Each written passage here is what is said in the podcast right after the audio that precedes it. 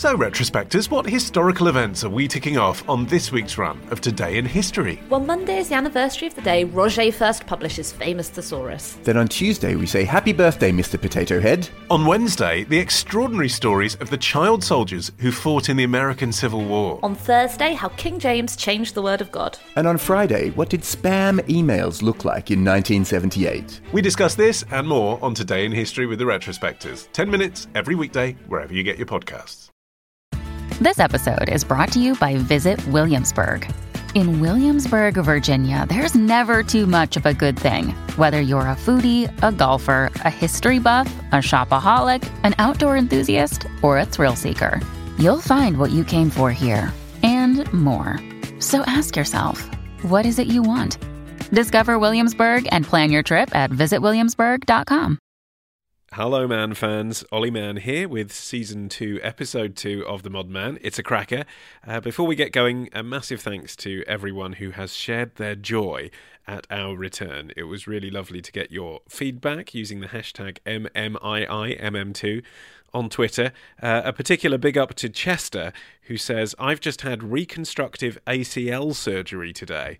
Uh, apparently, it's on the knee. Uh, and nothing apart from morphine and my doting partner has really helped me as much as listening to the modern man. Uh, thank you, Chester. I guess all we need now is for the NHS to, to buy a bulk batch of the podcast on prescription, and it will be plain sailing for us. Uh, big thank you as well to the lovely people at the Never Miss a Beat blog who have written a delightful thing about us. Uh, and as ever, if you have helped the show by buying us beer this week, uh, thank you. Uh, John, Peter, Helen, Alison, Dave, Phil, Simon, BJ, Andy, Robert, Amanda, Eric, Lisa, Barry, and Sabrina. Uh, plus, a very special mention to the very generous Darcy, the incredibly named Stephen Chicken, crazy name, crazy guy. Uh, David, originally from Chigwell, now in Israel, and Roy, who says he is our number one fan in Abu Dhabi. Uh, I imagine that's a very competitive list, Roy. Uh, well done for making it to the top. Uh, if you haven't donated yet and you can afford to buy us just one beer a month, head to modernmann.co.uk and click beer money. Uh, right, on this week's show, you are going to learn what sweet treat Alix Fox names as her dream dessert. Uh, you're going to learn where you should definitely not shelter when you are documenting the war in Gaza. And you're going to hear Ollie Peart say uh, a really quite derogatory thing about Android users. Uh, if you are an Android user, feel free to get in touch with him on Twitter. He's at OllieEP. Uh, I'll enjoy that. Right, let's go on this week's Modern Man. I take different levels of body armour depending on the threat. A war photographer on how to keep safe while shooting pictures of those shooting bullets at you. I am the proud owner of my very first demo dick. And Alix Fox has a multi layered lesson on cross dressing.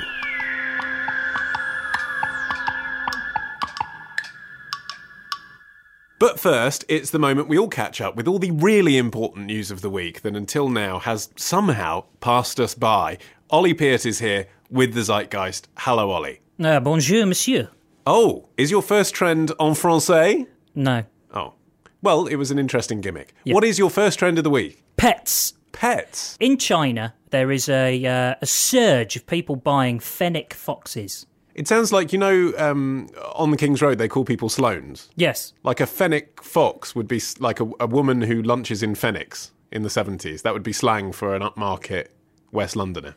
But it's not that. Right. It is a Saharan based fox with massive ears, which uh, have a practical use. They, they help dissipate heat, but they also have a uh, you know, another less favourable quality, and that is that it makes them incredibly cute. Mm-hmm. And the Chinese, as a result of one thing, are buying up fennec foxes in vast numbers for huge amounts of money, $3,000 a pop, Oh, because wow. of a film called Zootropolis. Or it is also called Zootopia. Have you heard of this film?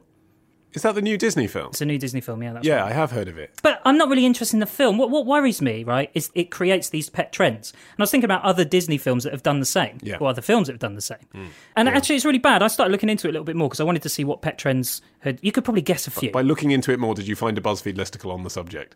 Yeah, there is one. Is but- there? Yeah, yeah, of course. What's there- number one? Ratatouille is up there. Okay, so People didn't buy rats. they, they bought rats. Pets at home. Pets at home reported a fifty percent increase in rat sales. Surely the most popular one is Nemo, right? That's the one everyone knows. Yeah, so Nemo, right, so Ratatouille's not actually that bad because you buy a rat, you have it in a cage, actually it's absolutely fine. But the thing with Nemo, right, that actually caused a decline in some corals of 75% in clownfish. Yeah, as a result of a Disney film. That's insane. That is insane. I know people bought owls because of Harry Potter as well. that is insane. You really need to know how to keep an owl, and, and you've got to make sure it's nowhere near your pet rat.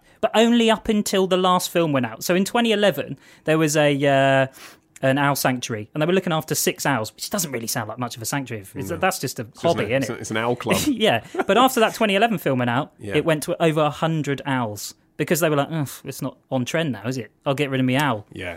You see campaigns around this. There was one just now because of Easter, wasn't there? Which was don't buy a rabbit at Easter. By complete coincidence, I was in Pets at Home just the other day buying a rubber chicken. It's absolutely true. And uh, I saw two rabbits for sale. And You how do much... have a dog, don't you? To Yeah, be clear. I, I do, Yeah. but I wasn't buying them for that. But whatever. Was how it- much do you think two rabbits are? Is it going to be on your tax return? This rubber chicken? Did you use it for work? yeah, it's work Okay, related. It's work related. There were three. Amazing. I bought three. What a Uh, life. Yeah, but, but how much are two rabbits? Do you think? How much do you think two rabbits are? Two rabbits from Yeah. Pets at Home. Yeah. I think the rabbits are quite cheap. I reckon two for twenty five quid. Ah, see, they were two for fifty quid, but Were I they? thought I Right. thought that was cheap. Did you? Maybe I'm just Mr. Moneybags. How much do you think a, a rabbit's worth? I'd say one rabbit would be like fifty quid. Would you? I mean, that's a lot of joy. They saw you coming. Anyway, Turner and Hooch, massive sale rise in uh, French Mastiffs. Oh, really? Yeah. Yeah, Yeah. 101 Dalmatians. Yeah. Oh, really? Yeah. Surely people weren't buying 101 of them. Maybe not, but there was a shelter in Miami, Hmm. and they accumulated 130 abandoned Dalmatians after that film. Uh, which would have normally taken them about two and a half years to accumulate. And Babe was another one. Babe, well, this is what Pigs, happened. She- really? yeah, huge, huge demand for pigs, and uh, pork sales went down. No. Yeah. So if that was the case, what films are coming out this year that will create a trend for predict animals? a trend. Yeah. So Yeah. Jungle Book is out now. Right. So Bengal tigers, snakes, Yeah. yeah, Bears. bears. Yeah. They're, they're all going to be on the endangered list. Uh-huh. So people go and hunt them. Finding Dory is out in June. It's not actually about a John Dory, is it? Well, no, they're called blue tang fish. Oh, I see. Dory's the name of the. It's a sequel to Finding Nemo. You've is seen it? Finding Nemo? Yes. Yeah. So you know Ellen DeGeneres. Yes. Oh, yeah. Yeah. So she's the uh, she's the fish. It's been a long time since I saw Finding Nemo. it's a great film. I'm not saying it isn't. I've just forgotten there was a character called Dory. I thought you were saying that in the sequel they're actually trying to find literally a John Dory fish, which is like a white fish you have on a grill. But the point is, is that I predict You can predict it, yeah. that these fish Yeah. Are going to become endangered. Well, you need to go to your mates at Pets at Home, who you've managed to reference twice on this show already, and give them your advice. I mentioned Pets at Home last week as well. You did? yeah, because I rang them up. I rang up their PR office. Yeah. Well, So uh, if you feel like sending me a free rabbit, go for it. or another rubber chicken. Why not? You can never have too many. Yeah. What's the next trend? Shakespeare. Uh, okay, I'm guessing an app where you can order milkshakes and it's a bit like a speakeasy. Oh, that, that sounds quite good. You should probably go and develop that. But no, it's not. It's an app Okay. to mark the 400th anniversary of Shakespeare's death or birth. Still haven't looked that up. I know he wrote Hamlet in 1600. Don't I don't know. All I so know. death. Well, no. All I know about No, death. Is Couldn't it be is birth, death? Because he wrote Hamlet in 1600. I know that. I find that incredible that you've worked that out. Let me tell you what this app. SwiftKey. Yeah. Do you use SwiftKey? I Have do you- use SwiftKey, yes. Yeah. Yes, they've released a press release, have they? Well done them. No, they haven't. They've released. Well done for getting through your high standards of journalism. they released a press release, which I saw, which it was about an app that they've developed, which when you type, it Yeah. types it in ye old Shakespearean oh, English. okay. That's quite fun. Yeah. Yeah, so it's to a bit like that pirate filter you can get. I'm not interested in the app because I wasn't able to test it because I don't have an Android phone because I'm a normal person. Okay. I wanted to talk to you about Shakespeare's contribution to the English language. Oh, yeah. So I want to talk about. This is your trend of the week. J- Something that's been widely remarked upon since the days of Dr. Johnson. No, but I thought we could go through words. Basically, I wanted to give you a little quiz because Mm-hmm. I did a little quiz with you last week and I thought it went quite it, well. went, it was quite a good feature, yeah. Yeah, so I'm going to do another one, and I call it Shakespeare or not Shakespeare. That is the question. That is the question, Yeah. but I didn't want to put that on the title because I thought it'd be too obvious. Yeah. Okay. Yeah. I'm going to give you some words, Yeah. and you've got to tell me Yeah. if they're from Shakespeare or not. Go on. First word Yes. swagger. Swagger. There's people at home shouting. They're shouting at their, their iPods. No one has iPods anymore. I think we all know that swagger originated in the song Moves Like Jagger by Maroon 5, so therefore not Shakespeare. Oh, you're wrong. It was Shakespeare. Was it Shakespeare? It was. What what play was it? Henry V, Act 2, Scene IV 4. Next word Yep. twat. Hmm. Shakespeare. I'm going to say Shakespeare, and I'm going to say I've got to guess now. King John, Act Three, Scene One. Oh, I'm so glad you said Shakespeare because my brain functioned properly in fooling you. Because I would have said that because he was famous for doing some swear words, wasn't he? Yeah, was it Chaucer? I bet it was Chaucer did twat. Uh, actually, origin unknown. Give me another. Geezer. Okay, so I would have said not Shakespeare, but since the last one wasn't, I think you've alternated. So I'm going to say Shakespeare.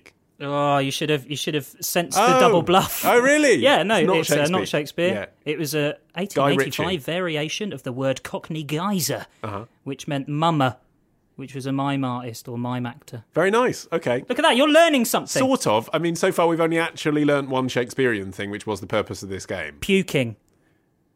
Well, I- I'm going to have to guess Shakespeare again, I suppose. You're not going to do a triple bluff. Yeah, but I thought I'd give you that one. Yeah, that's a Shakespeare one. Uh, but for the bonus point, Yeah, which play? yeah. Uh, pff, the Tempest, Act 2, Scene 4. Puking was from As You Like It, Act 2, Scene 7. Okay, last one. Mm-hmm. Mortgage. I'm going to say not Shakespeare. Well done. It's not Shakespeare. Comes from the French expression meaning death pledge. Interesting, yes, isn't it? Morgage. Which makes complete sense. Yes, you- I've educated Olly Mann. Amazing. Yes. It's like Goodwill Hunting. Yeah, kind of. Well, I don't know how to follow that. I, I imagine the Bard would end it soon because uh, he knew when to leave on a high. But uh, nonetheless, I also imagine you have one more thing to tell me about. I do. Go on. Wasps. Right. I saw a story about Chris Packham. Love Chris Packham. Uh, who doesn't? Who? D- yeah, right. If, If you, don't, don't like Chris Packham, then get in touch with us now uh, at the Modern Man on Twitter because I, I'd like to interview you because you're one of the only people in the world. Anyway, there was a story that's come out where he basically admitted to allowing wasps to lick jam off his daughter's face. Ugh. Yeah, and he that is quite disgusting, isn't it? Uh, when she was just five, and he said that uh, quote. It, this is a quote from the Mirror, actually. So it was important to me that Megan grew up with animals all around. Yeah, but I bet he's got some rationale, which is I bet he was teaching, you know, if you don't harm them, they don't harm you. It's obviously struck a nerve nationwide because it was trending fourth on Google today. So people are obviously interested. And it is. We are actually going into wasp season. Hmm. So I thought, what an opportunity to talk about wasps. Yeah. They are actually really useful because they're pollinators. So you shouldn't kill wasps, Ollie. Do you Right. kill wasps? I don't kill wasps, but I very firmly urge them towards the window. I have a life hack that will solve your problems with wasps. Wow. Peppermint oil, they hate that. Really? Yeah, so go out and buy that up. Sounds a bit like bollocks, though. You know, when we were pregnant, it's all about drinking a certain type of tea induces labour. That was bollocks. And I think peppermint oil, that's probably bollocks as You well. think so? I think sometimes what Holland and Barrett do is they find this stuff that isn't selling and then they attach it to a, a ridiculous remedy or cure that it's got nothing to do with. It's just bullshit. Yeah. They're just peddling bullshit. Yeah, Yeah. they're trying to sell peppermint oil. I think You're doing their dirty work for them. my other half buys into that. I had a kale shake this morning. Oh, no. Oh god, it's like drinking soil. Kale exactly was a thing that wasn't selling, and then everyone said superfood. Yeah. And now everyone's drinking it. Yeah, I've been sold the bullshit Well, dream. exactly. We're not here to do Holland and Barrett's work for them. We're here to support pets at home. yeah, yeah, exactly. uh, if people have a trend that they'd like to suggest for a future edition of the show, Ollie Peart, what should they do with it? Well, they should tweet us at the modern man, or that's pretty much it. Actually, Yeah. Thanks, Ollie. cheers, Ollie. Bye. Bye.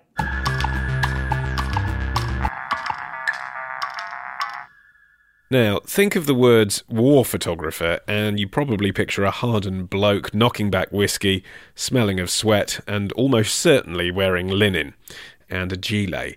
Uh, well, the photojournalist Alison Baskerville isn't quite like that. Uh, although that said, we met on a cold afternoon in Sheffield, and despite that, she was still wearing some sort of breathable fabric. Uh, she is a former RAF officer whose photos of soldiers on the front line and women in conflict zones around the world are obviously the product of someone who has lived it as well as documented it.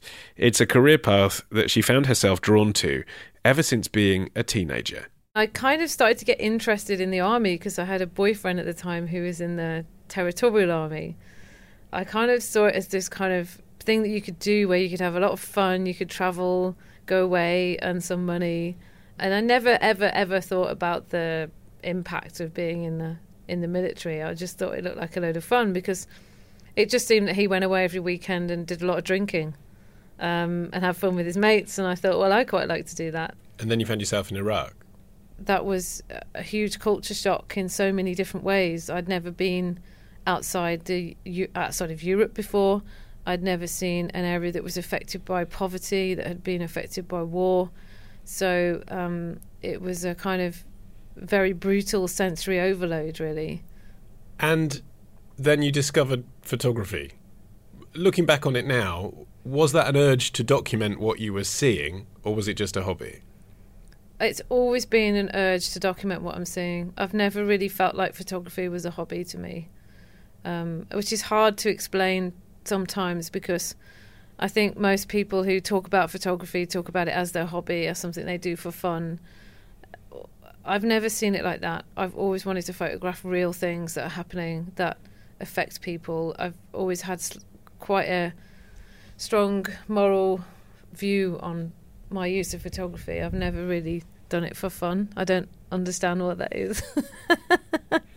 and yes, of course, my colleagues saw it as a as a hobby, but you know, soldiers in photography, we you know love to take pictures. I mean, you look at Iraq and Afghanistan, the amount of photographs that soldiers were taking of what was going on is huge.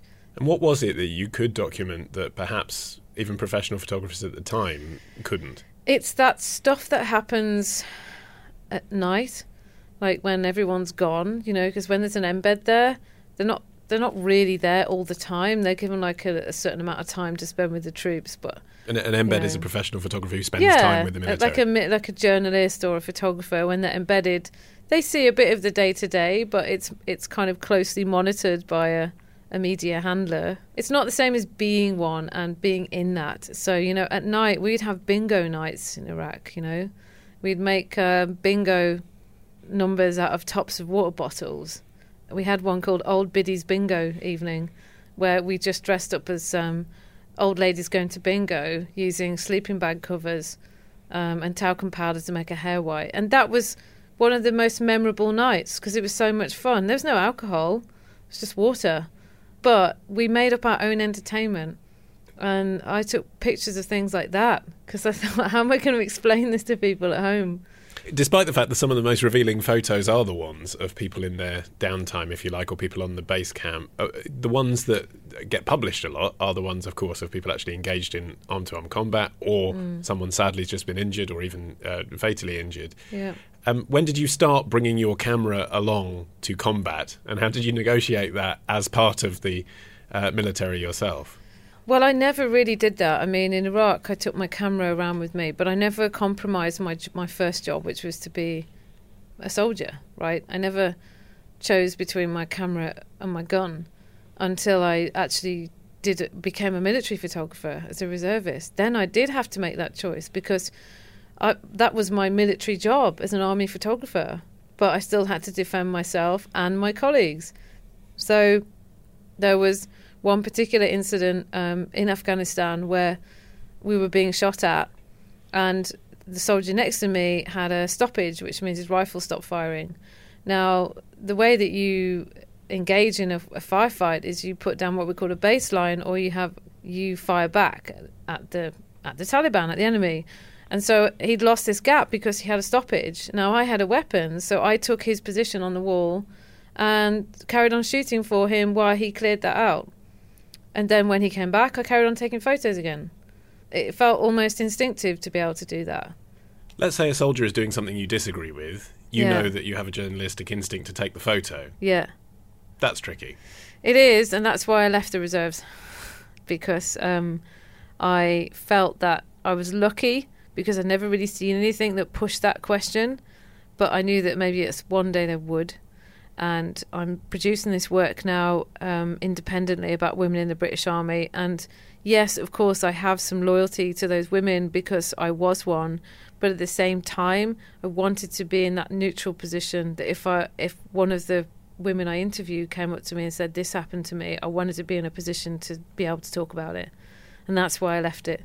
I knew that I had to leave the military family entirely so that I could represent the people that I care about properly, not not feeling like I'm being censored or controlled. You also ended up documenting the lives of Afghan women uh, whilst you were in Afghanistan. Mm. Um, That was your sort of secret mission, wasn't it? Whilst you were supposed to be documenting the army. Yep. Why? Um, because, again, after Iraq and thinking more about this, I had no concept of the population that we were affecting. I had no concept of their lives, how they lived, and how they saw us. Right? Who? How did they feel about us being there? And, how did they feel about you being there? Well, um, some didn't care. Some saw us as like the enemy. Some saw us as a good source of money and food, you know, to help them, to support them. And some, I imagine, wouldn't want their photo taken. I mean, you're talking about, especially in areas that have seen the Taliban, women aren't going to want to have their picture taken. That's not even. It's not even to do with that. It's cultural, right? So women in Afghanistan are very shy about being photographed. Children, not so much. Women, no. Um, it's it's quite taboo to photograph them unless you have their consent. And I always try and do that anyway. I don't really want someone being photographed who's really opposed to it. That's not that doesn't fit with the way that I work. So I try to get some form of a relationship with those women, which is hard because you don't speak Pashto. So you have to do that through an interpreter. What do you say? I just tell them who I am and why I'm there. And, you know, I'm honest. I just say sometimes that maybe someone will see this photograph, maybe no one will see this photograph, but I really want to document your life here because I think it's important. And women should have a more of a voice in conflict reporting than they have at the moment. It's still very much male dominated and I think that comes with the idea of it being tough and hard and dangerous. But if you think about the fact that these women in Afghanistan live through that war day in, day out, this kind of way that we try and make people like conflict reporters look like heroes is bullshit.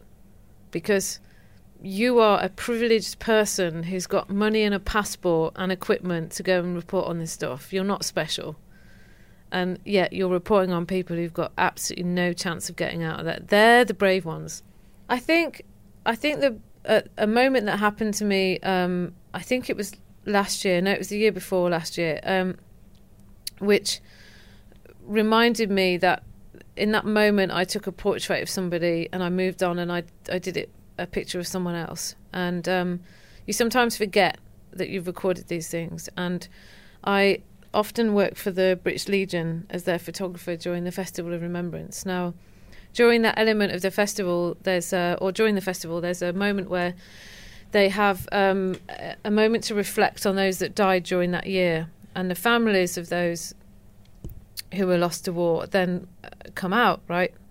Uh, and it's a really, it's always a, a hugely sad occasion, and my role is to photograph that from quite far up in the sky in the Albert Hall because I can't get in the way of the TV cameras.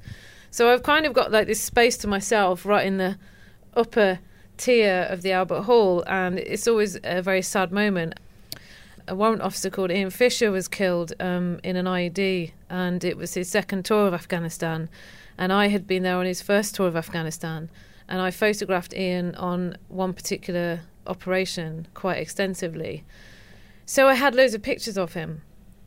So when they put on the VT tape where they show the the screen of the the picture of the of the guy that's been killed, they were some of those were my photographs, and that's the first time I'd seen them, because at that point I'd photographed them for the MOD, so they used them on his show reel, and it was a really strange moment, and I'm just glad that I was up in the top tier of the Albert Hall, so I could have a bit of an emotional moment to myself, and I I just felt really odd because I went down and spoke to his wife and said I, I was the army photographer with Ian, and took those pictures. Please let me send you all the others because there was loads of stupid ones of him like mucking about um, with his guys and i just gave them all the pictures. And then you realize that you can take these pictures and they are just seen by someone forgotten about moved on. But you've got all these hard drives full of all these um, people's lives and, and you think well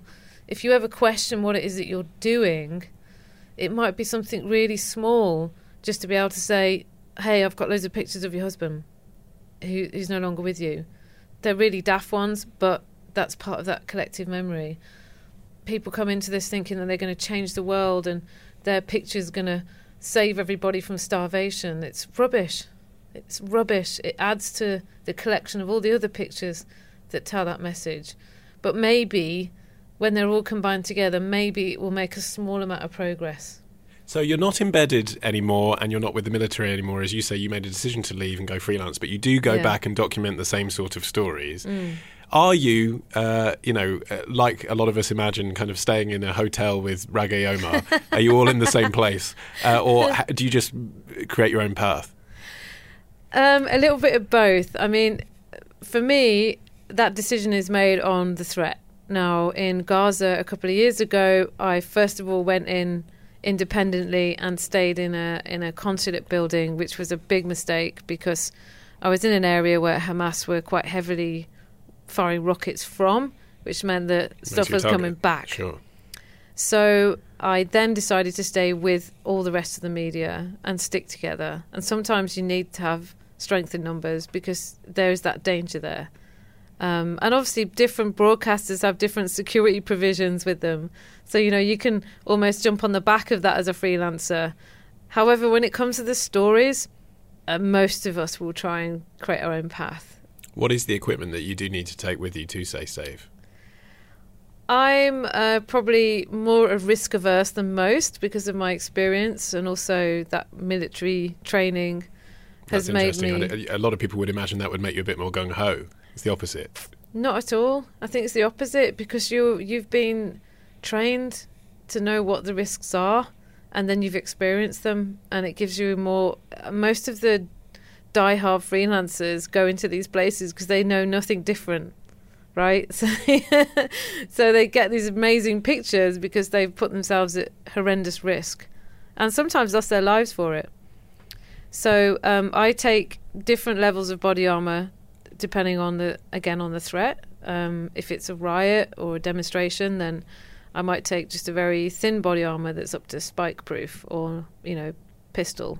But if I'm going to somewhere like Afghanistan, I'll take like the highest level I can because the threat's higher. Um, I often take a helmet. I always take a medical kit because you know sometimes it's not just those people think about all these traumatic injuries. It could be that you just get really bad diarrhea and you haven't got any travel stuff with you, and people John forget Simpson all never about talks about that.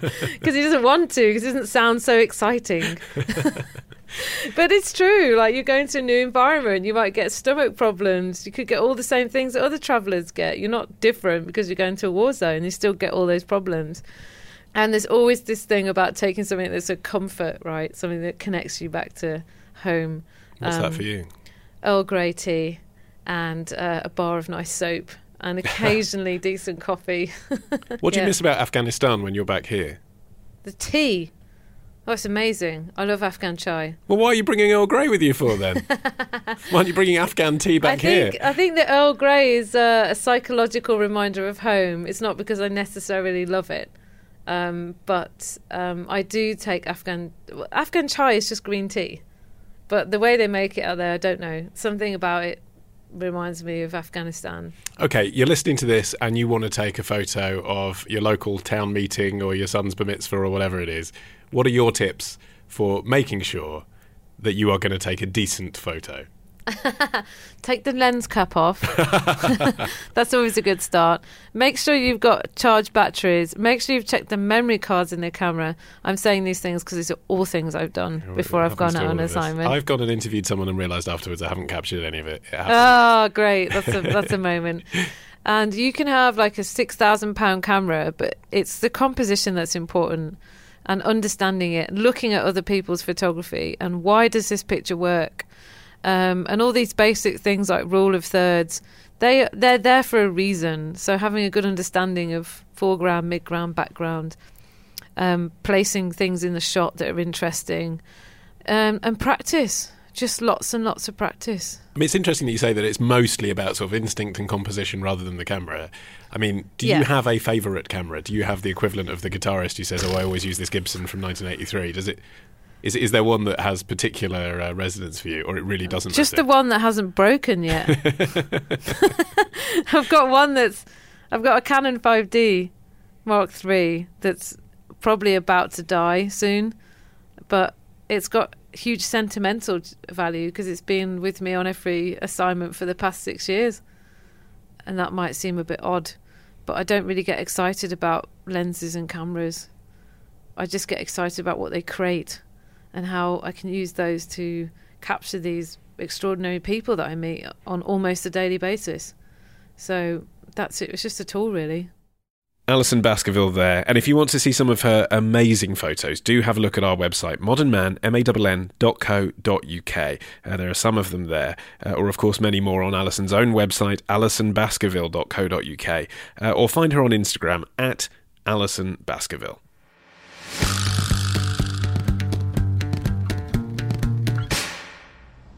This episode of The Modern Mann is sponsored by Drive Now. If you live or work in the northeast of London, then this is the car sharing app for you. Drive Now allows you to find a car, drive it, and drop it anywhere in Islington, Hackney, or Haringey.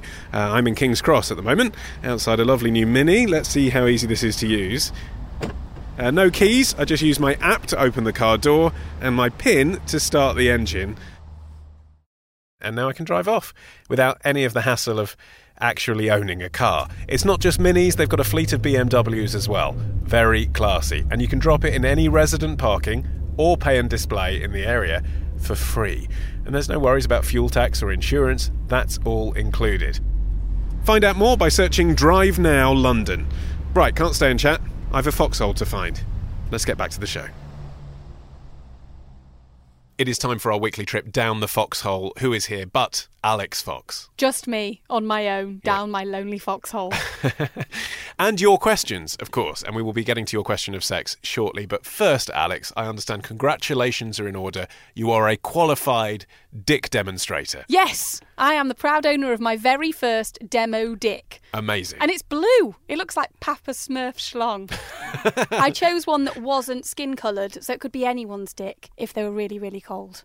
I've been training with Brook, who are a sexual health advisory charity, who are amazing, Uh-huh. uh, and I'm now fully qualified to advise young people on how to use condoms, and, and I can sign them up for schemes where they can get them for no money, which is brilliant. So, are you like the fun version of that really creepy guy who came to my sixth form with a briefcase full of condoms and administered them on a cucumber? Is you're the fun version now that goes around schools doing that? or what? Exactly that. I've been learning some very interesting things during the training as well. There's some there's some really quite unusual things that people are doing with femidoms at the moment.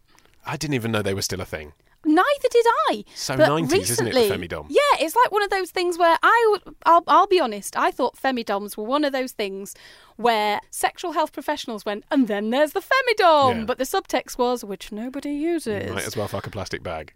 That's what people think. However, Brook did this pop up shop, appropriately enough, where they were giving away loads of free condoms, and the femidoms were disappearing at a rate of knots. And you should knot them up afterwards, actually, to stop all the, the coming out. And Brook were really intrigued as to why the femidoms were so popular with these young people. And they discovered that there are two main reasons behind this. One is that, um, have you ever seen a femidom, Olly? Yeah, uh, yeah. Yeah, it's it, it looks It's it looks like a larger larger condom, but with with a kind of flexible plastic ring Yeah. Mm-hmm. in in the middle that usually would sit over the cervix inside the vagina. You can actually take that little ring out, so you're left with a big baggy condom. People are poking those up their bottoms to use during anal sex uh, because they're apparently more comfortable, sort of like a baseball catching mitt. Ah. Uh, apparently, they're, they're more comfortable for bum sex. And the other thing they're doing, which I found both interesting and horrifying, Take it to Sainsbury's and saving the 5p? No, apparently young women, whereas you need to put a condom, a standard condom on only when your partner is erect, with a femidom, you can put that in and leave it there hours before you intend to have sex. So young women are putting them in, going Just out and getting absolutely slaughtered, Oh, no. completely shit faced. Yeah. Uh, with the idea that then if they have sex, they'll be protected, but they don't have to um, mess around with trying to get a Johnny on somebody's todger when they, they're too drunk to bother with that fumbling.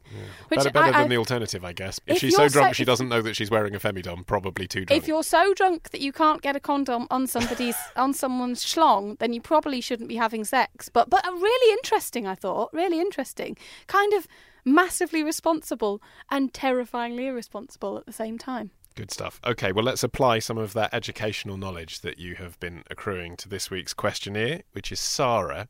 Uh, female name, uh, but a, a more complicated scenario than that might suggest. This sounds intriguing. Uh, because he, I guess, identifying as a man, says, uh, Alix, please help me. I am scared and confused. I am a happily married man and have been for 17 years, but I've been a closet cross dresser for as long as I can recall. Uh, from the school dress up box, my sister's clothes, girlfriend's clothes, and now my own secret stash. I love dressing up in bridesmaids and evening dresses. A few weeks ago, I joined a chat site and a guy started talking to me. He made me feel all warm and fuzzy as he told me he would romance me. I got very excited, and I know he did too. Does this mean I am gay? Uh, I've never had any feelings for a man, but the way this man spoke to me made me wonder what it would be like to be held, kissed, and caressed by a gentleman. What is wrong with me? Wow, Sarah. There are a lot of layers in this question. It's like a Viennetta. It's like seven Viennettas stacked one on top of the other, Yeah. which is my dream dessert. Okay, Short let's- answer: nothing wrong with you, right? You're exploring nothing things. Nothing wrong with you. Nothing wrong with you. Although I might suggest perhaps something wrong with the way you are potentially treating your wife here, but we'll get on to that. Hmm. First of all, let's deal with the, i- the question Does this mean I'm gay if I'm talking to a guy and fantasizing or imagining what it might be like to have a, a sexual encounter with a man? No, it doesn't mean you're gay. People fantasize about all sorts of things. Also, there aren't just two options in this world. It's not just you are straight or you are gay. Sarah might be bi. Sarah might be fluid. Sarah might like the idea of men, um, but be happy to be married to a woman. There's there's not just two options. Not that labels are important anyway, but just to take the dictionary definition of the label, by definition, if you are married to a woman and you are having a sexual relationship, then you, you're not gay, you're bisexual, even if you are fantasizing about men, right? So, like this whole question should should I be worried I'm gay? I mean, even if even if you take the pejorative element out of it, you're obviously bisexual at least, aren't you? If you're saying you're If happily you're also married, having sex yes. to a woman, yeah, surely. Yeah. Anyway, I'm just uh, getting hung up on the dictionary definition. I wonder whether it's the idea of actually physically being with a man that's exciting Sarah, or the thrill of the taboo. Because what I'm noticing in this letter are lots of secrets. I'm a closet cross dresser. I'm doing this without anybody knowing. And incidentally, dressing up in women's clothes doesn't make you gay or transgender or, or any of those things either. It makes you somebody that likes dressing up in different forms of clothes. Um, and I salute you on the bridesmaid dresses. I've got a few myself from charity shops. Yeah, but there's still a distinction there, isn't there? Because, like, men who have a fetish for panties, for example, and putting them on, that's sexualized. It might mean that you got off on the idea of doing something that you felt was naughty Hmm. or taboo. And what I'm noticing in this letter is that Sarah is getting a lot of kicks from doing things in secret. There's this secret cross dressing, and perhaps more concerningly, there's secretly, I'm inferring this from what's been said, secretly talking to people in chat groups hmm. in a sexual manner. If you've been happily married to somebody for 17 years, but you're doing this amount of sexually charged stuff in secret, this is what I think the real issue is here. And I would, if I was Sarah, I'd be thinking, okay, do I need to think very hard about having a diplomatic, calm conversation with my wife about what was really going on? I mean, I do wonder after 17 years, is he really a, a closet cross dresser, or do you think his wife might have an idea? Mm. But then it's not always best to have the open discussion, is it? I mean, she might not want to get into a conversation. She might have signed up for that. That's true, and I do know people who've been married for many, many years, and when their partner has chosen to disclose to them that they're cross-dressing, it hasn't gone down well. Hmm. So this is what something he might need to think about. I And think that the scenario becomes different when you're involving a third person who you're talking to via chat. But in the, but in the chat room scenario, in your mind, is that a step further on in terms of betrayal of your partner than porn is? Do you think that the, the element of chatting to a real person rather than looking at an image or a video is that different in your mind as an act of betrayal on your spouse? It's tricky. It depends on how you're approaching it as an individual. Um, some people would argue that watching porn can be quite detached. You're just watching some strangers. Whereas interacting with someone uh, in a chat room, you you could be you know you could argue that that's more intimate that you're sort of having a, a relationship with hmm. that person arguably. And we don't know how the man that Sarah is chatting to feels either. Does does that man believe that he is having a conversation with someone who who may want to to be sexually involved with him or romantically involved? This is what I mean when I say there's lots of layers here. There's a lot going on and I would prompt Sarah to think about when when when he says I'm happily married how happy really are you and how happy is your wife? Is the we- is is everything that's going on here fair to all parties involved hmm. including the person in the chat room? All of that said, though, actually, if you are into cross dressing nowadays with the internet, I imagine it's an actually quite exciting world, isn't it, in terms of being able to meet other people that are into that thing compared to what it must have been like 20, 30 years ago. Yeah, absolutely. I'd say that for, for any kind of in- sexual indulgence or, or fetish or whatever you want to call it. Um, I think increasingly cross dressing is being uh, it is more and more accepted. In fact, I went to um, a big industry t- trade show of uh, new sex toys and new erotic accessories and stuff, and there was a big stand there full of very masculine shaped underwear, but made of neon lace and, and pearlized spandex and stuff like that.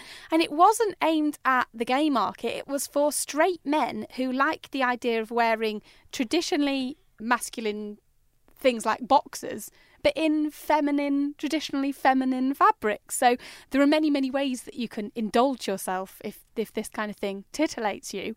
And we are interested in whatever your peccadillo or perversion. If you have a question for Alix, what do you need to do? head over to our website, which is modernmann, Click on feedback and then pop your question our way. Well, that is nearly it for this week's Modern Mann. Remember, if you've enjoyed the show, please leave us a review on iTunes so that others can share in the pleasure. We are at itunes.com slash man, M-A-N-N. Uh, Arthur Moll from Austria has done that and hence becomes our Austrian ambassador. He says, The Modern Mann is indeed a magazine for your ears. It's great and I love it. Was man brucht ist the Modern Mann. Uh, Dunker, Arthur, wunderbar. Uh, thanks for listening, everybody. Our music is by Django Django off their self titled debut album, and our earworm this week is by Twin Peaks. It's called Walk to the One You Love. It's out now on Communion Records, and they play Camden Barfly on April the 19th. I've been Olly Mann, the producer Matt Hill, and we'll see you next Tuesday.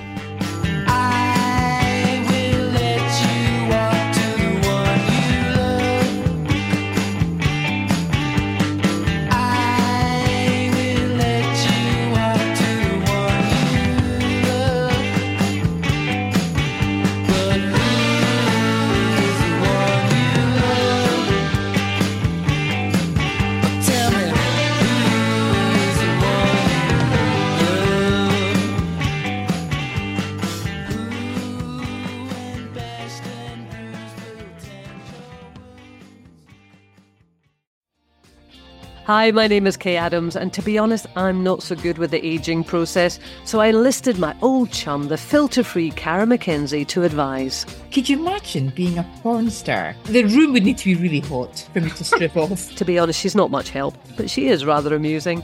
And along with some great guests, Jo Brand, Andi Oliver, Anton Du Beke, Ruth Langsford, and Craig Revel Horwood, darling, we are learning how to be 60. Listen wherever you get your podcasts.